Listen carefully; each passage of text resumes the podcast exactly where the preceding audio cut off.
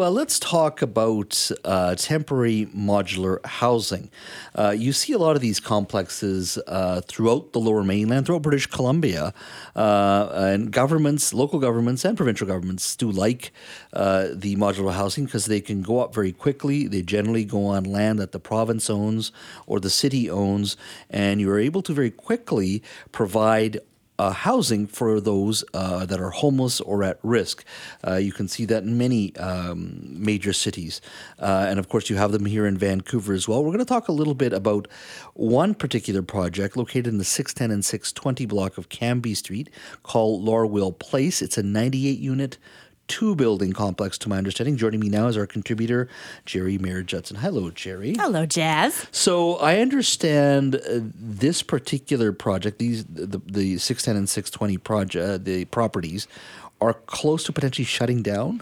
Yes. There is another important project, of course, that does need to break ground, and this was a temporary lease on this space on Cambie Street. So it was always known that it was going to be temporary, but of course it does hit when the eviction notice comes. So the lease is up at the end of July, and we are breaking ground with the new Vancouver Art Gallery, which is a very important project. Yes. But it would be on that site. It surely would. So. And so these folks have been living at the site of these modular housing units, and they were previously homeless or risk for being homeless.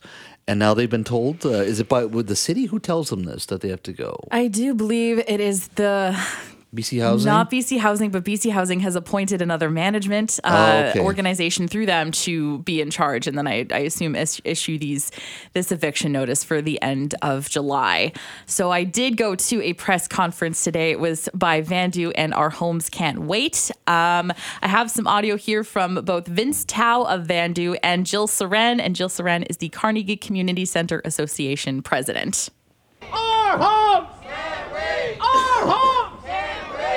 Time, our homes! Larwell Place, folks, 98 units of perfectly decent housing. We are here today to demand to halt the demolition of these 98 units, these 98 homes for people that need housing the most. We have about 3,000 homeless people in the city, about 2,000 in the downtown east side. But until we have a plan and a way to implement that plan, we can't lose what we have.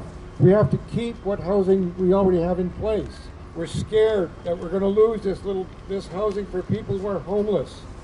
The modular housing at Little Mountain, 46 units of it was moved, reportedly to storage. The city can find places to store them, but they can't find places to erect them so people can live in them. If we got room for storage, surely we've got room for housing. Not losing housing for people who are homeless should be a bigger priority than entertainment on Granville Street or cobblestones in Gastown and other city priorities. So just to confirm, that's 98 units on that property? 98 units. And so the gentleman there was saying that the city has rooms to store these modular housing units. Where are they going to end up? They are going to end up, I believe he was referring to a Little Mountain unit of modular housing. It was 48, and they were sent to storage. But these ones, these 98 units, the word from the city, I believe, is that they're going to be sent to Kamloops, which, sure, everywhere needs housing. And, I mean, I guess if we're not using it, then great that other folks can. But the question is just, why can't we have decent housing and also then arts and culture developments? And I've got one more clip here featuring Dave Hamm. He's been on the board at Vandu for 14 years, and former city councillor Gene Swanson. We have 2,000 homeless down in the downtown east side and another 1,000 in the rest of the city.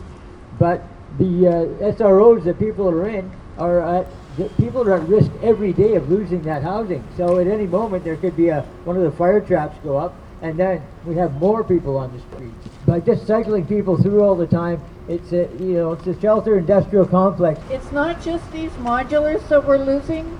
We stand to lose over 700 of them by 2028 if the leases aren't renewed. So how real do these activists believe is this information that, you know, leases won't be renewed? That's a good, I think it's just a projection. Like, well, if all of these temporary leases for this like temporary housing of all types, if they aren't renewed, that's how many houses that we stand to lose, or how much shelter that we stand to lose. And it's not like the province or like the city. It's not like we're not making more housing. There are these like portables on Main and Terminal that $6.9 million it costs to build them. They're not quite finished yet, but it is less, as they say, sort of less decent, less dignified housing, because you don't have your own bathroom, and it's a little less, you know. So that's what the activists are saying. Yeah. It's about the press conference. Well, it's a very interesting conversation because, you know, look, I understand that site, and they've been there a long time, and, you know, housing should be a priority, but it is a valuable site in downtown Vancouver, and an art gallery is important. Absolutely. Right? And finding a solution for all this housing that is needed for a lot of these people who are vulnerable is a challenge. Now, one man I know who has been dealing with this problem, or trying to deal with this problem, because it is a very challenging one. There's no one solution, is Ravi Kahlon, BC's housing minister. And so he'll be joining us after the commercial break. Geri, thank you so much. Thank you.